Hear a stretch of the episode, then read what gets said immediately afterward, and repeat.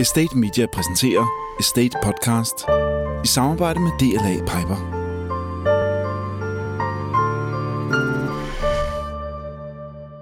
Rigtig hjertelig velkommen til Estate Podcast nummer 5.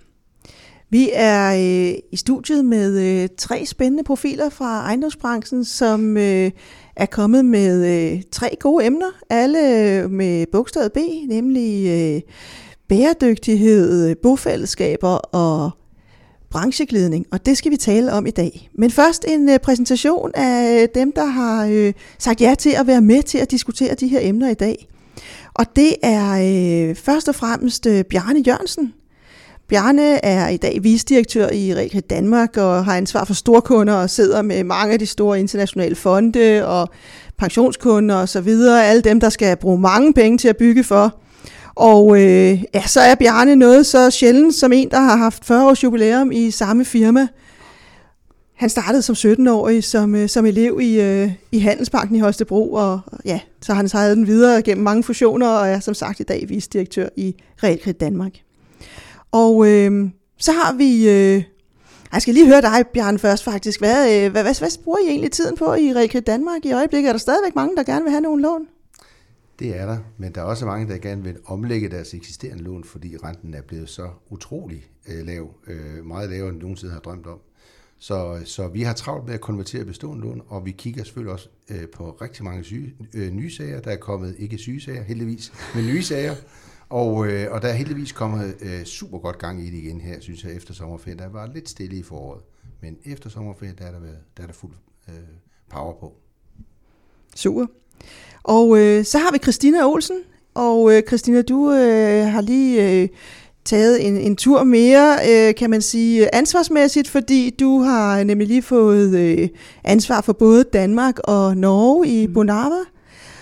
Du har været i NCC, som det hed før, inden det blev skilt ud som Bonava siden 2000, så selvom det ikke er 40 års jubilæum, så er det alligevel lang tid. Mm. Og, øh, og du har oprindeligt udlært ejendomsmaler og har ledet en boligbutik, inden du øh, gik det i ledelsesvejen og gennem en masse ledelsesuddannelse nu mm. sidder med et ret stort ansvar for udvikling af boliger i både Norge og Danmark. Og øh, Christina, hvad har, øh, hvad har du brugt dagen på? Jamen, øh, dagen i dag, den har jeg tilbragt i bæredygtighedens tegn, faktisk på en konference, hvor vi har diskuteret grøn omstilling, og det synes jeg har været... Øh, Super spændende. Øh, man får sådan et, øh, et, et fint billede af, hvor er vi i ejendomsbranchen lige nu. Uh, så, så det er jeg helt klar til at snakke mere om. Og den sidste, vi har med i dag, det er David Sale. Og uh, David, jamen, du er jo arkitekt. Du bliver kaldt stjernearkitekt og en af Danmarks dygtigste arkitekter. Øh, men når man googler dig på LinkedIn, så, øh, så kommer der faktisk mest øh, boligreportager frem, og øh, noget med, hvem du er gift med, du er gift med en skuespiller. Men øh, det skal jo bestemt ikke overskygge, at øh, du har været i Plot siden 2005. I dag er du øh, en af de ledende partnere i øh, BIG, og øh, du har været øh, med, eller med i Danske Aks forretningsudviklingsudvalg og dermed jo også øh, en, en god eksponent for, hvad det, der sker i arkitektbranchen i det hele taget. Og det er jo også derfor, du har taget med, at vi skal tale om brancheglidning, fordi det er noget af det, der præger rådgiverbranchen i øjeblikket. Og øh, David, hvad, hvad er du ellers mest optaget af i øjeblikket? Jamen altså faktisk øh, for tiden så laver jeg øh, mest masterplaner, og øh, det synes jeg er super interessant, både i forbindelse med bæredygtighed, som vi lige snakker om, at når du pludselig tænker 30, 40, 50 år frem, så får du muligheden for at tænke på en fremtid, som er helt anderledes. Og, øh, og det, øh, det synes jeg er både udfordrende, fordi at vi jo næsten ikke kan se bare 10 år frem, bare man tænker på mobilitet og biler og hvor det hele bevæger sig hen i forhold til planlægning af, af infrastruktur og parkeringshuse. Øh, men det giver også en muligheden for hele tiden at være i kontakt med, hvor er det, at byerne øh, de er på vej hen. Øh, og så bruger jeg faktisk også en del tid på at være developer, øh, fordi vi har et øh, selskab, hvor at vi deler af et ungdomsbolig udviklingskoncept.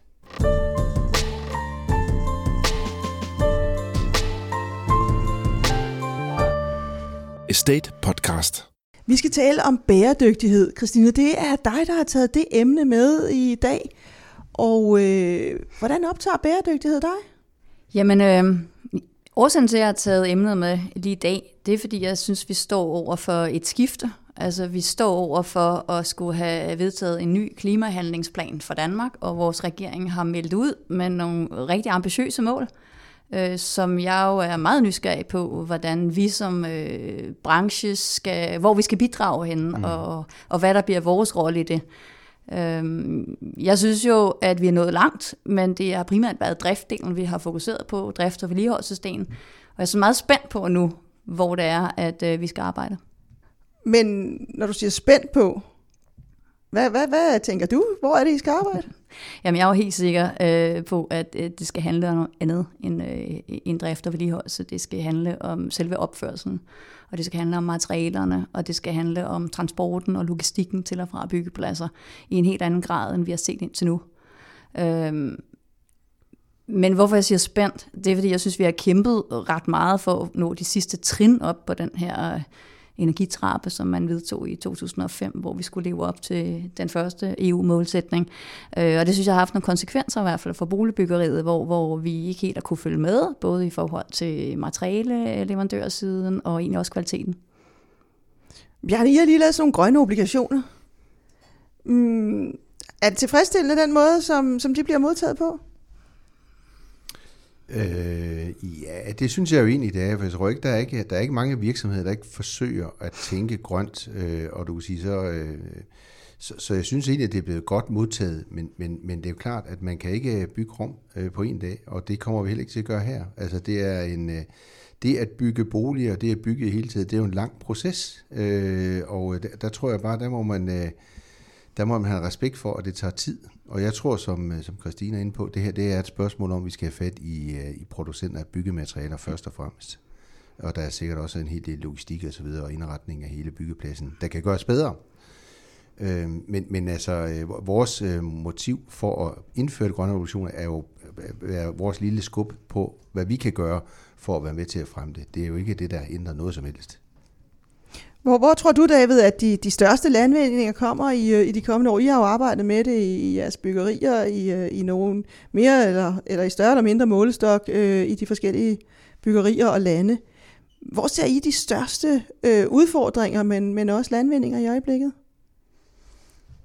Jamen, altså, jeg vil måske starte øh, der med at sige, at altså, jeg synes jo, at de sidste 10-15 år, så har bæredygtighed næsten stået forrest i alle sådan øh, byggeprogrammer og i alle øh, konkurrencebetingelser og har været en del af det, man skulle forholde sig til. Men rigtig ofte, når det så kom til stykket, så var det også noget af det, der hurtigt blev skåret væk, hvis øh, økonomien ikke var der, eller som i virkeligheden ikke rigtig talte i forhold til, hvordan man valgte at bygge. Og der synes jeg, at vi står i et vadested nu, som er et kæmpe skift. Og det er fordi, tidligere så havde man indtryk af, at det var en fremtidssikring, men det var irrelevant i forhold til brugere og borgere og dem, der skal købe boliger nu. Og det skift kan man bare mærke, at inden for det sidste år, så begynder det at komme nedefra og op, i stedet for op fra og ned. Og derfor så er det gået fra, at det er noget, man taler om, til noget, man kræver. Og der kan jeg mærke, at der, der er selvfølgelig en, en stor fokus på certificeringer, øh, fordi det er ligesom checklisten, at den skal, man, den skal man have styr på, for at man ved, hvad man laver, når man snakker om bæredygtighed. Og der er rigtig mange forskellige certificeringer. Altså vi arbejder lige nu, jeg tror, der er 50 forskellige certificeringer globalt. Vi arbejder måske i 12-13 af dem lige nu med forskellige byggerier. Men derudover, så har alle næsten også en lyst til, at der skal ske noget mere end det. Så noget af det, som vi fokuserer meget på, det er, hvordan kan vi Udover at leve op til det, der er i certificeringen og i lovgivningen, hvordan kan vi gøre det til en del af den kreative proces? Og der, øh, der tænker vi meget, at vi siger, vi skal ved hvert byggeri finde en drivkraft, der kan gøre det her projekt til noget særligt inden for bæredygtighed. Noget, man kan se, noget, man kan opleve, noget, der skiller det ud øh, sådan at det bliver en del af den kreative proces for de folk, der sidder med det, og ikke bare til den der øh, checkliste, øh, som ligesom gør, at, at man kan man sige, øh, at man har tingene med, men som ikke nødvendigvis fordrer den innovation, som der er brug for. Så vi har meget fokus på, at der selvfølgelig skal være den der, man skal leve op til minimumskravene, men der skal også hele tiden være fokus på innovationen på området. Men, men Christian, når I sidder og, og, og laver de her ting, øh, er der så, oplever du, at der er, er nok innovation? Er det sådan, så, så I tænker, jamen øh, det, det er faktisk bare en, en god hylde, vi kan plukke ned fra, eller, eller mangler der simpelthen de gode løsninger, som David siger? Altså, det det er jo lidt blandet, øh, for nogle steder synes jeg faktisk, der er meget innovation. Øh, men når det kommer til selve løsningerne, så synes jeg, der mangler, øh, der mangler øh, elementer i virkeligheden. Og det er jo både øh, nabolagselementer, og hvad skal der være i de her nabolag, hvad er det rigtige at vælge. Det bliver sådan meget noget, der bliver designet sådan lidt mekanisk, og, og ikke nødvendigvis sådan 100% baseret på de behov, som, øh, som der er. Øhm, det bliver måske også sådan lidt isoleret i forhold til det enkelte projekt, øh, uden at tappe ind i de omgivelser, det ligger i. Øh, så der efterspørger jeg helt klart også, at vi ligesom sammen får lavet et øh, katalog af løsninger, men det er sådan meget på, og, og, og, og, og der vil jeg også, øh, i forhold til det, du sagde om ligesom at finde nogle enkelte ting at fremhæve, vi har jo rigtig meget med forbrugere at gøre, for vi sælger 75 procent af vores boliger direkte til øh, ja, her fra Danmark, eller her fra Norge. Øhm, og der har vi brug for ligesom at finde nogle ting, som vi kan fremhæve, så det er totalt forståeligt, og det bliver synliggjort, at man faktisk, hvis man køber ind i det her projekt, øh, også er med til at bidrage til hele klimaudfordringen. Og det synes jeg ikke, vi har været gode nok til. Vi har holdt det nede i vores eget maskinerum. Men, men er der efterspørgsel? Fordi det er jo det, som, som du siger, nu begynder efterspørgselen at komme. I er med til at projektudvikle ungdomsboliger. Er der nogen unge, øh, når man ser bort fra, fra dem, der sådan er mest aktivistiske, er der så en, en generel efterspørgsel hos unge på, at øh, de vil godt have en bæredygtig bolig? Altså det tror jeg helt klart, der er, og jeg tror, at det bliver større og større det fokus. Altså nu har jeg selv børn sådan i alderen 8, 12 og 16, og jeg tror, altså for dem, de bliver undervist i det på skolen. Deres vidensniveau er jo langt højere, end vores var dengang. Vi var i den alder. Og deres fokus på det er, altså en af, en af mine øh, tre drenge, han, øh, han, han spørger direkte, hver gang han får noget nyt tøj, så spørger han, er det genbrug? Det er det første, han spørger om. Altså, hvor at da jeg var barn, så var det ligesom sådan, hvis man gik i genbrugstøj, så var det altså sådan lidt ikke så fedt, vel? Altså, man vil gerne have noget af det nye. Hvor, altså, den der, den der fokus på, øh, i hvert fald kan man sige, sådan i det storby øh, kreative øh, segment, der har jeg fokuset fra de unge i hvert fald rigtig, rigtig højt. Hvad, hvad, hvad, hvad, hvordan får vi det så bredt ud? Fordi øh, det er noget af det, som, som jeg siger, det er jo også, nu snakker du om regeringsinitiativ, og noget af det, som, som jeg også bliver spurgt om, det er, jamen det er fint nok, at, at der kommer en hel masse øh, øh, idéer og tanker og visioner om, hvordan skal det her være, men hvordan, hvordan er vi når derhen? Ja, ja, ja, det er faktisk et, et super godt spørgsmål, og hvad hedder det, det Altså jeg tror, at det her det er et spørgsmål om, at man, man som individ og som virksomhed tager ansvar. Og den måde, man kan tage ansvar på, det er jo ved at være bevidst om, hvor, hvor meget CO2 bruger min familie egentlig. Og, altså jeg, jeg, jeg sad her og fik så måske en smågal idé, men, men sådan en app, øh, hvor man øh, ligesom kan øh, dels registrere sit boligforbrug, øh, afhængig af hvilken bolig du bor i, om du kører i bil eller på cykel, eller bruger det offentligt til arbejde, øh, hvad du er, du konsumerer til frokost osv. osv. Altså der er jo en masse ting, som man skal forholde sig til i dag, øh, og som jeg ikke, altså personligt, øh, så forholder jeg mig ikke ret meget til det. Altså det, øh, det gør jeg ikke, udover at jeg selvfølgelig øh, tænker over, at man skal ikke spise alt meget rød kød, og det er også hensyn til sit eget helbred, og hvad ved jeg? Men, men jeg tror, at man er nødt til at gøre det mere synligt for den enkelte, min, min adfærd, hvordan belaster den egentlig øh, CO2-forbruget. Det tror jeg virkelig er. Og før, før hvis du skal tage nogle kvantespring, så skal vi helt, helt derind og have fat i det. Jeg øh, er ved at samarbejde med, eller vi er ved at tegne på en fabrik for en norsk møbelproducent, som laver udendørsmøbler.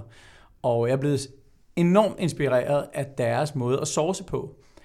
De har skrevet ind i deres kontrakter til alle deres underleverandører, at hvis de kan finde en anden leverandør, som er mere bæredygtig, så kan de trække sig fra kontrakten. Så altså, de vil selvfølgelig bruge det til at sige, i skal være med på at øh, lave innovation, og de vil også give folk en rimelig frist til at komme op to speed, hvis de opdager en anden teknologi. Men det står simpelthen i deres kontrakter, at de kan stoppe den, hvis de kan finde et andet produkt, der er mere bæredygtigt. Det er jo sådan en ret øh, voldsom mekanisme at sætte ind som virksomhed, men de kan, de kan godt få folk til at skrive under på det. Og, og jeg tror, at den form for ligesom radikalitet er der nok brug for, at der er nogle af de store virksomheder, som rent faktisk øh, begynder at implementere. Ja, det er jeg helt enig i, og der er vi jo meget ude i, i materialer og leverandørsiden, som jeg også var lidt inde på øh, indledningsvis. Øh, og der kan jeg også se i Norge, at det er jo faktisk nogle gange inspirerende, det der arbejde, ikke kun i Danmark, men, men, men, men i Norge, der stiller vi jo væsentligt større krav til leverandørerne i forhold til dokumentation af samtlige materialer. Øh, og der er også ligesom sådan meget mere ensartet... Øh, kodex for, hvordan det skal rapporteres ind.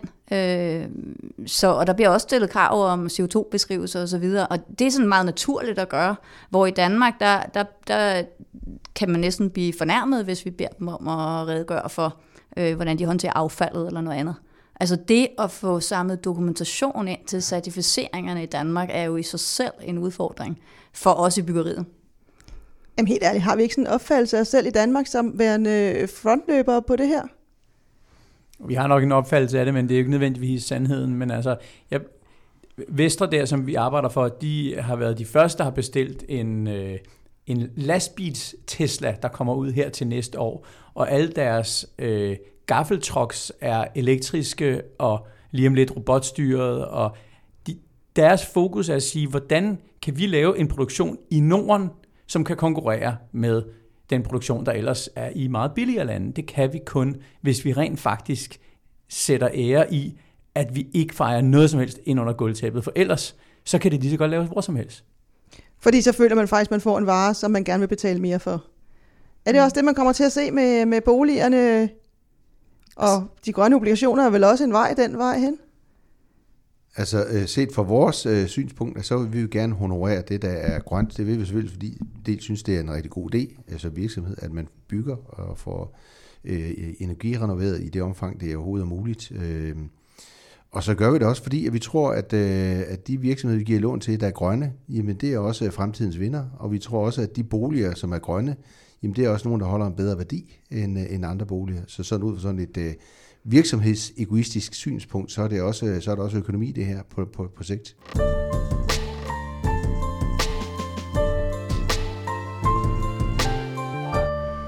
Estate Podcast. Det næste tema, vi skal tale om, det er bofællesskaber, og det er dig, Bjarne, der har taget det med. Hvorfor, hvorfor optager bofællesskaber Realkredit Danmark?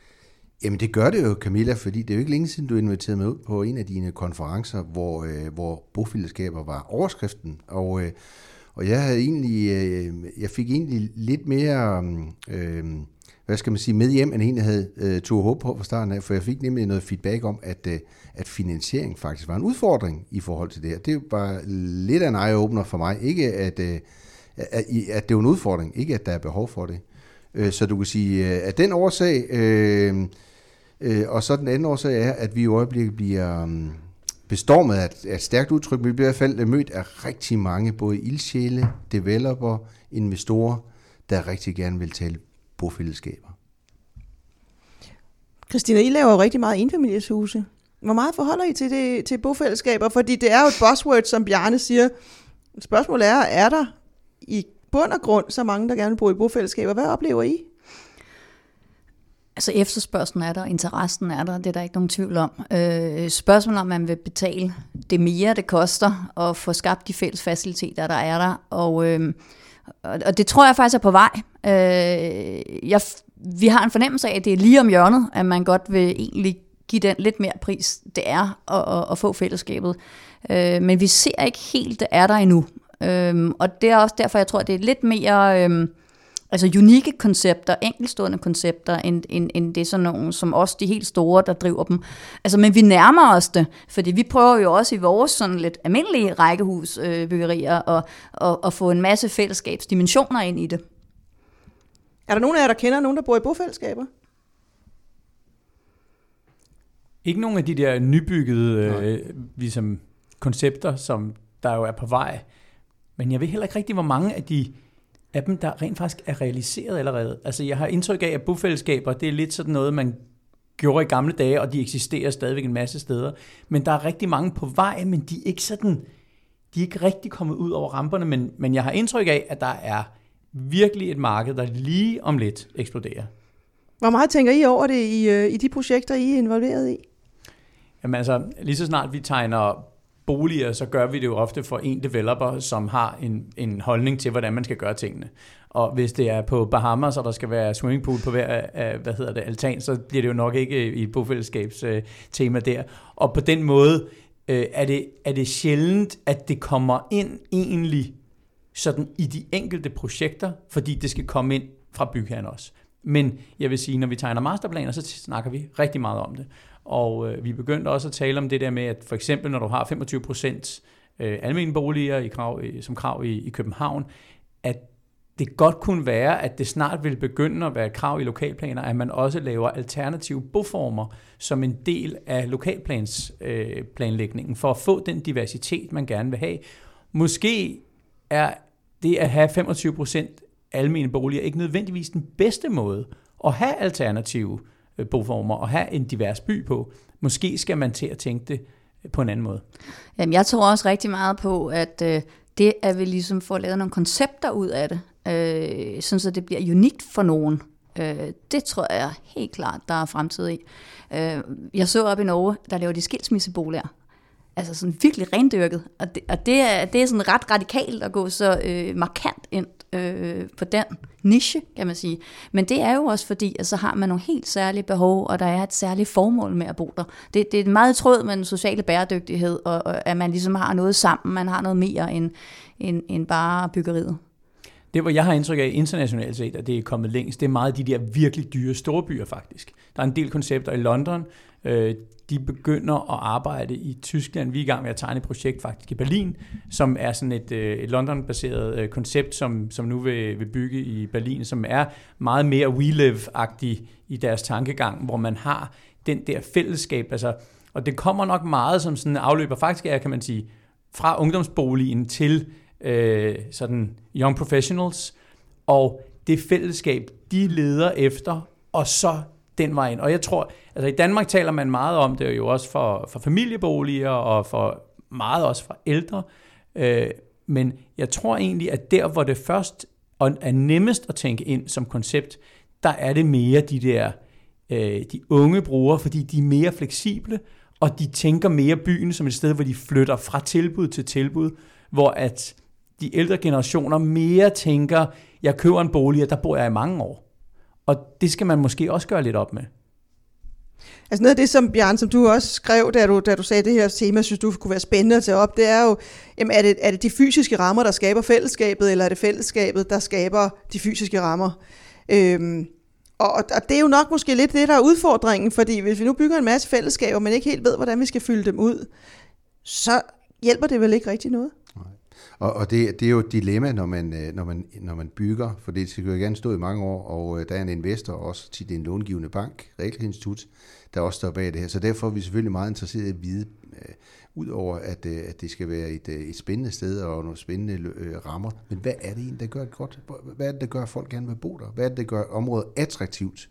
Og det synes jeg, det, det synes jeg er svært at få... Øh, et klart indblik i, som lægemand i hvert fald. Det er muligt, at øh, Christina og David de har et, øh, et skarpere blik på det, men jeg synes, det er svært uh, at, at, at, at gennemskue, hvad behovene er, og hvad det egentlig er, der tiltrækker øh, os som personer. Og det er, det er måske, fordi det er individuelt, og det er måske også, fordi det skal være tematiseret, uh, som du er lidt inde på, Christina, at man har øh, forskellige behov, afhængig af, hvor du er hen i livet, og og så videre. Øh, mm. Og omvendt, så tror jeg også, at diversiteten i, at du har familier, børnefamilier sammen med, med plus 55 segmenter og så videre, er, giver også en masse energi og, og muligheder. Øh, så, men, men jeg synes, det er svært at gennemskue.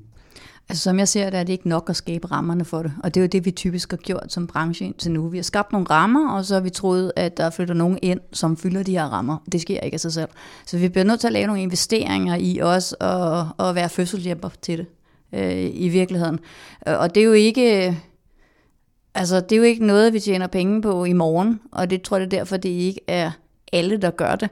Men langsigtet, så er jeg helt sikker på, at det er noget, der kan differentiere os. Altså så, også sådan nogen som os i arbejde som boligudviklere, hvis vi, hvis vi virkelig øh, forstår, hvad det er, der skal til, og hjælper til. Men på et tidspunkt, så er der jo nogle beboere, der skal overtage det Eller også så skal man sætte nogle værter ind, eller nogen, der faktisk driver det. Øh, ellers går de stå. Ja. Jeg tænker også meget, at det er, øh, det er på en eller anden måde også et driftsselskabs tankegang, der skal ind, hvor man, hvor man laver en virksomhed, som man betaler en del af huslejen til. Og altså, det er jo selvfølgelig delvis sådan i forlængelse af andelsboligtanken, altså at man har noget fælles, man er mere fælles om, og man ejer bygningen fælles. Men jeg tror også, at der bliver nødt til at være en meget mere snævert fokus på, hvad er det for et koncept? Fordi det er ikke bare for ældre. Det er for ældre, der lige præcis er interesseret i de samme interesser. Fordi ellers, så gider de ikke møde op til de der fælles arrangementer. Så jeg tror, man skal, man skal tænke det meget mere sådan fra oplevelsessiden, øh, og have gang i, i nogle af de øh, kan man sige, produkter, som fokuserer den vej ind fra. Øhm, men det er ikke noget, man jo normalt har som, som developer, mm. hvor man udvikler et øh, boligkoncept, og man bygger det, og så sælger man det. Øh, og i virkeligheden her, så det er jo meget mere et, et lejerkoncept, der måske skal udvikles, sådan at det er øh, noget, som, som hvis man de store boligejere, som Heimstaden for eksempel, ikke? altså hvis de gik ind og ligesom sagde, vi vil være med til at udvikle, og vi vil hen over de næste øh, 10 år udvikle 100 af de her slags boligkoncepter, så vil der ligesom være en helt anden øh, grund, baggrund og økonomisk øh, tyngde i det. Ikke? Og det, jeg tror, der, men jeg tror, der er nogen, der knækker nøden på et eller andet tidspunkt, og så går det stærkt. Ja, og det, og det oplever vi også i øjeblikket. Vi oplever, at der er rigtig mange pionerer i gang med at, øh, at øh, teste og udvikle og gøre sig nogle erfaringer med, øh, med øh, bofællesskaber. Så, så det, det tror jeg, du ret i, David, det, det vil komme med, med tiden. Men altså, der, der er jo sikkert nogen, der får stor succes, og andre, der må øh, have en plan B i baghånden, hvis konceptet ikke virker. Øhm, så det bliver selvfølgelig interessant at se. Ja, jeg arbejdede på et tidspunkt med en, øh, en fyr, som øh, havde meget fokus på at blive inspireret fra Florida. Fordi Florida er jo sådan et sted, hvor der er rigtig mange ældre, der flytter ned, og de flytter ned faktisk for at få et fællesskab. For at få et fællesskab med andre, der tænker ligesom dem. Og der er sindssygt mange koncepter derovre, som har været udviklet hen over de sidste 20-30 år, og som, øh, som han var inspireret af at tage over og, og, og se og, og, og kigge på. Øh, så altså, det er jo ikke fordi, det ikke eksisterer, hvis du kigger ud over landets grænser. Øh, men, men i Danmark, der er det ikke rigtig kommet helt over stepperne endnu. Jeg tror, hvis vi altså nu, øh, jeg tror nu heller ikke, det, jeg tror ikke, det der øh, amerikanske koncept fra Florida, det, det vil øh, fungere ret godt i Danmark. Det har jeg svært ved at forestille. Det er mere, det er jo de her lukkede communities. det, her, det tror jeg næppe vil, øh, vil vinde en stor indpas. Men, men jeg, jeg, tror, da, jeg tror, som det jeg oplever sådan helt, øh, hvis man skal tage fat i, i fordi det her, det er jo, vi taler om følelser her, så er det jo det der med, at man føler, man har, altså det er jo, det er jo den der lille landsby øh, jeg tror, man skal tilbage til hvor man føler sig tryg, og man føler sig godt tilpas, og der er altid nogen at tale med, og der er altid nogen, der holder øje med ens unger. Altså det, det, er, jo, det er jo den øh, landsby-tankegang. Jeg tror, det, det, det, det vil være et rigtigt ord at bruge den her sammenhæng, at, at det i bund og grund, det er så mange mennesker søger.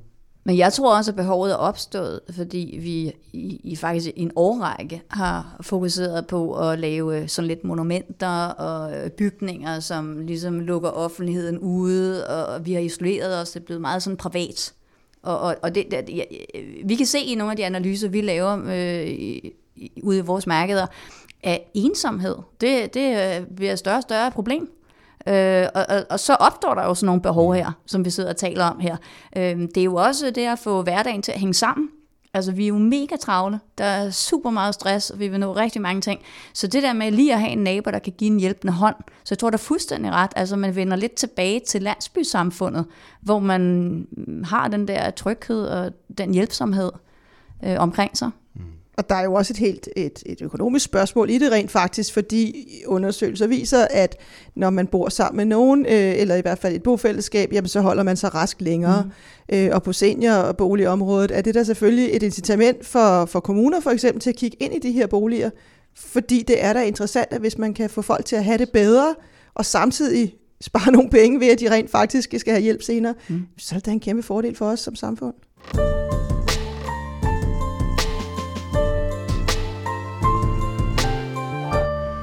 Estate Podcast. Vi skal tale om øh, dagens sidste emne, og øh, David, det er dig, der har haft øh, temaet brancheglidninger med. Vi ser jo de seneste år, så har flere ingeniører opkøbt arkitektfirmaer. Vi ser arkitekter laver deres egne ingeniørafdelinger, og rådgivere agerer developer. Vi ser også nogle frie fugle, der begynder at, at fungere som konsulenter rundt omkring. Og vi ser også, at for eksempel du har nævnt, at DSB begynder selv at ville udvikle der er flere forskellige øh, steder i branchen, hvor vi ser den her brancheglidning, hvor for slet ikke at tale om over i den mere finansielle del, hvor advokater, erhvervsmælere og, og, øh, og andre begynder at, hvad kan man sige, gå ind på hinandens områder. Men, øh, men David, hvorfor, øh, hvorfor har du valgt at tage det emne med? Jamen, grunden til, at jeg har taget det op, det er fordi, at det er i virkeligheden noget, jeg beskæftiger mig ret meget med, fordi at vi har lavet en øh, virksomhed, som hedder A Place 2, som bygger ungdomsboliger, og som i virkeligheden er ejet af, ja, den ejede 50 procent af Heimstaden, som har købt sig ind senere, men øh, dem, der var initiativtager til det, var en developer med sådan bank- og finansieringsbaggrund, og så en øh, entreprenør af byggestyre, og så også som rådgiver, der både leverer øh, arkitekt- og ingeniørydelse. Og som virksomhed, så, øh, så er det selvfølgelig øh, interessant, at vi kan tage den hele vejen fra at finde grunden til at lege boligen ud bagefter og finansiere den inden for et, et koncept, hvor vi er øh, fire mennesker, der sidder rundt omkring et bord og, og kan tage hurtige beslutninger. Øh, men, men derudover, så det som jeg synes, det har været øh, det mest interessante, har virkelig været den læringsproces, og hvor meget det er gået op for mig efterfølgende, at selvom jeg har arbejdet nu efterhånden 20 år i, i byggebranchen, så var der helt fundamentale ting i business casen, som jeg overhovedet ikke havde forstået vigtigheden af. Øh, og hvor jeg kan se retrospektivt, at det at forstå den, gør, at man kan agere mere præcis, også som arkitekt eller rådgiver, eller hvad man nu sidder i, i for en situation. Og, øhm, kan du give et og, eksempel? Hvad var det for nogle ting? Jamen altså for eksempel så øhm, udskudt moms øh, er jo sådan en af de der ting, hvor at pludselig, da det gik op for mig, at hvis man fik nok erhverv ind i en boligudvikling, så man kunne lave udskudt moms, så kunne du rent faktisk, så havde du 25% mindre finansieringsbehov. Og du kunne tage det over driften efterfølgende, hvilket gjorde, at du i princippet ikke havde brug for, for nogen binding af din startkapital, når du stod med et færdigt byggeri. Da det ligesom gik op for mig, hvad, hvad, hvad det gav af mulighed for, for at give din, din, din virksomhed, så tænker jeg bare, det er egentlig utroligt, at der aldrig er en developer, der har fortalt mig, at hey, grunden til, at den og den del af det her bygningskompleks er så vigtig, det er på grund af det her. Det, jeg ved fordi ofte har der ligesom været sådan lidt, hvorfor vi ikke har flere boliger, det kan I jo tjene flere penge på. Altså jeg forstår ikke rigtigt det. I kan jo ikke lege det ud til noget særligt det her. Hvor, hvorfor skal den del med? Og da det ligesom gik op for mig, så pludselig var der bare nogle ting, der faldt på plads. Så nu er jeg faktisk begyndt, også når vi sidder med en masterplan, vi sidder lige nu oppe i Stockholm med en stor masterplan, så er jeg ligesom, hver gang vi kigger på en, en, en del, et delareal, så er jeg ligesom beder jeg bare de, developeren om at sige, jeg bliver simpelthen nødt til at forstå jeres business case. Fordi hvis jeg ikke forstår jeres business case helt til bund, så kan jeg ikke tegne den by, I har brug for. Og hvis jeg ikke forstår jeres business case, så kan jeg heller ikke sikre mig af alle de, de behov, som naboerne har. Og, altså fordi, hvis jeg forstår business casen, og jeg kan levere den værdi, der skal til, så kan jeg jo også komme og sige, men, øh, men de her ekstra øh, værdier for naboer og for, øh, for kommunen og sådan noget, det kan I godt få råd til, fordi vi gør det på en måde, hvor det faktisk styrker den business case. Øh, så for mig er det bare en kæmpe læring, den der øh, den tankegang, at man ligesom breder sig mere ud. Og det... Øh, og, og, og, og så er der, kan man sige, andre ting, hvor det ikke nødvendigvis er så entydigt en, en, sådan, en positiv ting med, med brancheglidning, men lige præcis der synes jeg, det er super interessant. Men det er, jo, ja, det er jo faktisk vildt interessant, fordi jeg hører jo stadigvæk nogle gange, både på vores konferencer og når jeg er ude og interviewe folk, at der sidder projektudviklere, som siger, så fik vi det her oplæg fra arkitekten, og øh, han har overhovedet ikke tænkt på, at vi skal drifte bagefter. Så vi kan faktisk ikke sælge det. Øh, og det er jo et spørgsmål om, at, at man ikke har sat sig ordentligt ind i businesscasen, og måske heller ikke har sat sig ind i de materialer, man er blevet forelsket i en eller anden designmæssig detalje, som med al respekt sikkert er super flot, men hvis den ikke holder et halvt år efter, og man ikke kan skaffe reservedele, fordi det er fra et eller andet internationalt firma, med, der er lidt, lidt ukendt, jamen, så dur det jo ikke. men, men hvordan, hvordan, øh, hvordan kommer det til, at, fordi nu, meget af det, man har hørt om indtil nu omkring brancheglidning, det har jo været sådan noget med, puha, jamen så mister vi nogle firmaer, og husker de nu at have spidskompetencerne, og kan det nu øh, designe ordentligt, hvis, øh, hvis det er ingeniører, der sidder og designer øh, arkitekternes projekter, og, og alt det der. Så der er vel også en masse risiko i det, David? Ja, altså det er der selvfølgelig, men altså for os, der er der egentlig bare en øh, mulighed for at få mere overblik, indflydelse og kontrol med de projekter, vi sidder med, hvis vi har en, en større viden og en mere divers, øh, kan man sige, medarbejdergruppe. Øh, men det er klart, som, som branche er det ikke nødvendigvis altid, at vi synes, det går i den rigtige retning, men altså, jeg tror egentlig, at det er, at det er den vej, tingene går. Altså, at, at det bliver mere integrerede øh, rådgivningsvirksomheder og men, men det er klart, det er også det er en ny ting. Jeg tror også, bare den åbenhed, der skal til, for at en... Jeg tror, grunden til, at developeren sidder og ryster på hovedet, og siger, at hvorfor fanden har arkitekten tegnet noget, det kan jo slet ikke øh, drives, så det holder ikke til business. Det er jo måske, fordi de har glemt at fortælle arkitekten, hvordan business casen hænger sammen.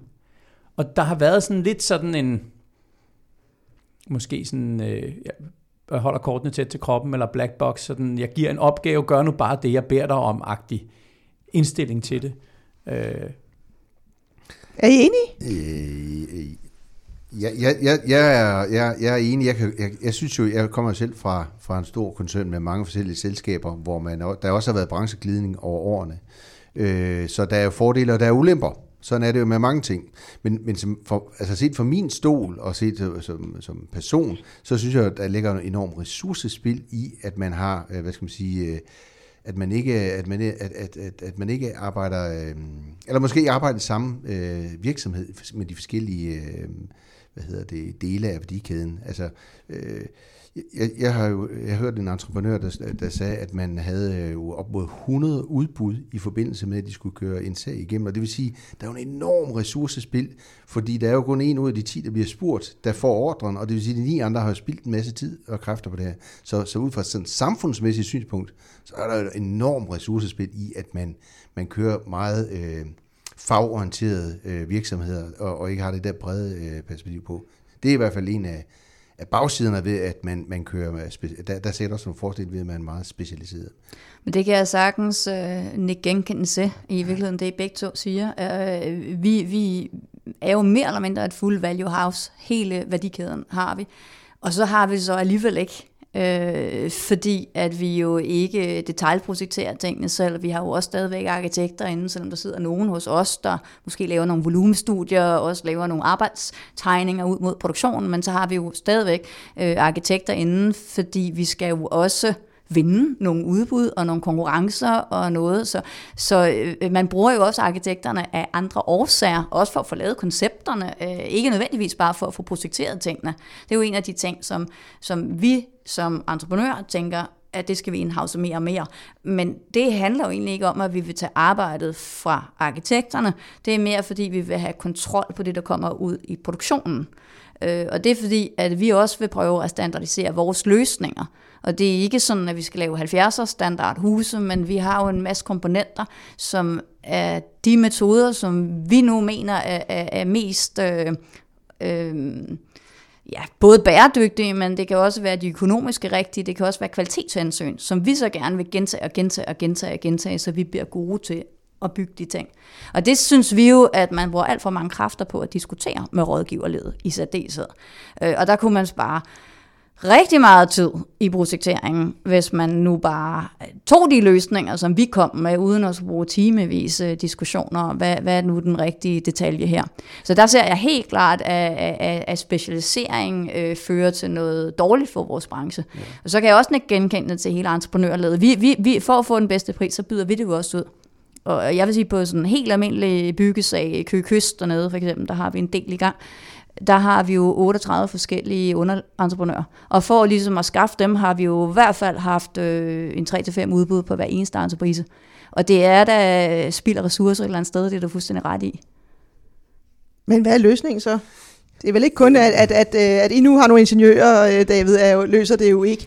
Nej, jeg, jeg tror ikke, jeg tror ikke, altså det, nu er det fordi jeg taler for en, at der skal være en masse virksomhedsfusioner sådan, men jeg tror i hvert fald, der er noget at kigge ind i samarbejdsformen. Og jeg tror, det du selv var inde på, David, omkring det der, at man er mere åbne over for, hvad skal man sige, hinandens business cases, at man har forståelse for, for helheden, øh, det tror jeg vil være, øh, det vil være stærkt fremmende for, at du får et godt projekt også. Og, øh, og jeg tror også, at øh, det ser også flere og flere, der, der ikke laver udbud, men de bruger de samme leverandører, for vi kender hinanden.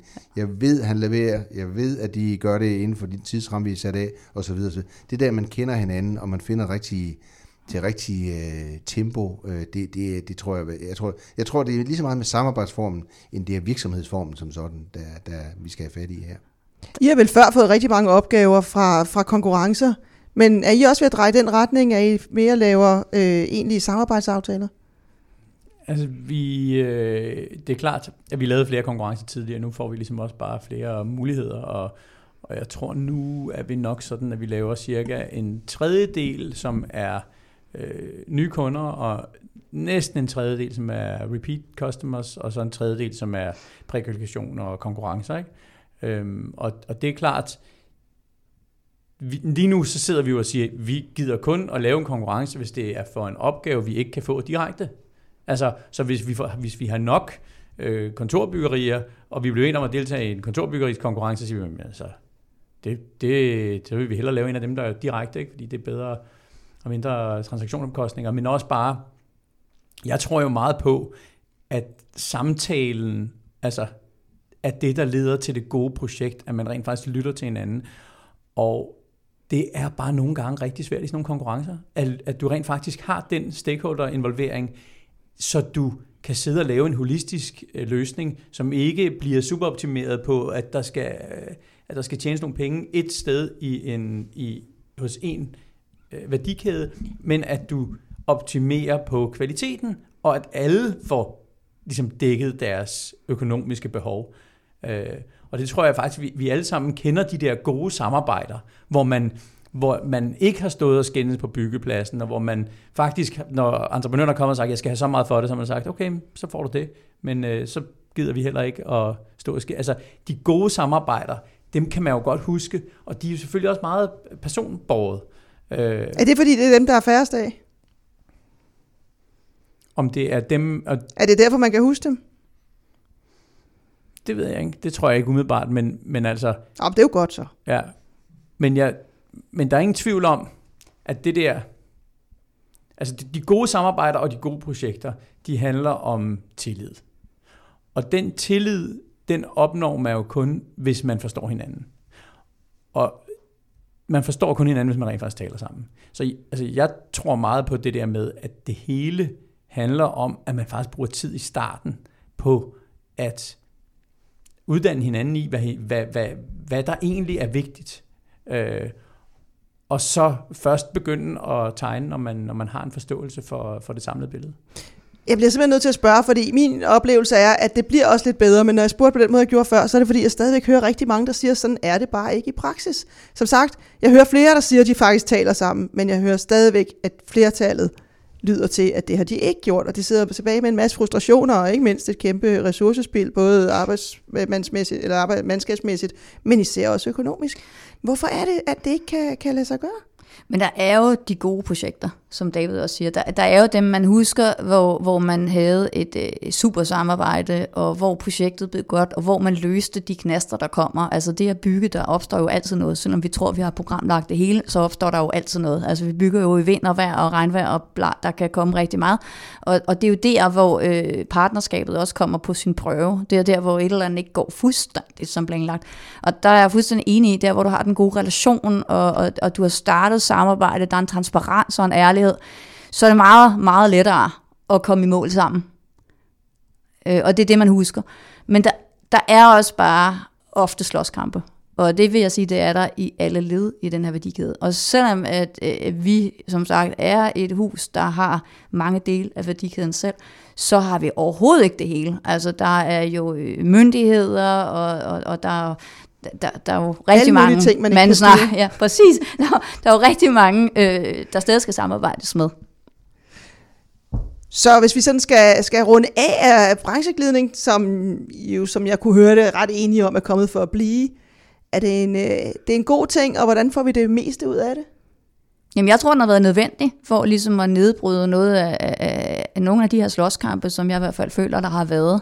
Og jeg synes, det bliver bedre, øh, fordi pludselig kommer der en, en mere holistisk forståelse. Jeg, jeg, jeg synes faktisk, det er positivt at arbejde sammen med, med de rådgiverhuse, der nu også har arkitektydelsen. Bare at få smeltet de to øh, sammen, det giver en kæmpe værdi for os som udvikler. Og det samme gør vi også ud mod underleverandørledet, altså teamer op med, med preferred partner på leverandørsiden, og det gør det også bedre. David, øh, I har, hvor mange ingeniører har I? Jamen, vi har kun en 15 stykker, og så har vi 20 landskabsarkitekter, ikke? og så har vi øh, jo tæt på 500 arkitekter, ikke? så det er klart, at forholdet er ikke øh, en til en, men, øh, men det er helt klart der, der ligger noget af, af, af, af den vækst, vi, vi, har, vi har set, har også ligget på, at vi påtager os ligesom, en større del af, af den rådgiverøvelse, der skal, der skal laves, og er involveret fra start til slut. Ikke? Så brancheglidning bliver fremtiden? Er det det konklusionen? Jeg, jeg håber, det bliver fremtiden, for jeg tror, at du får bedre projekter, og jeg tror i bund og også, at du får nogle gladere øh, lejer, øh, køber øh, af de her produkter og lejligheder. Øh, jeg tror, du får nogle gladere mennesker i, i hele værdikæden, og det tror jeg, som vi, branche, vi som branche vil have rigtig godt af. Det blev de sidste ord fra øh, Estate Podcast nummer 5. Og øh, tusind tak til gæsterne i studiet i denne omgang. Bjarne Jørgensen, David Sale og øh, Christina Olsen. Velkommen. Og ikke mindst tak til jer, der lyttede med. Jeres vært var Camilla Sevel, og øh, producer var Kim Plesner. Estate Podcast blev præsenteret i samarbejde med DLA Piper.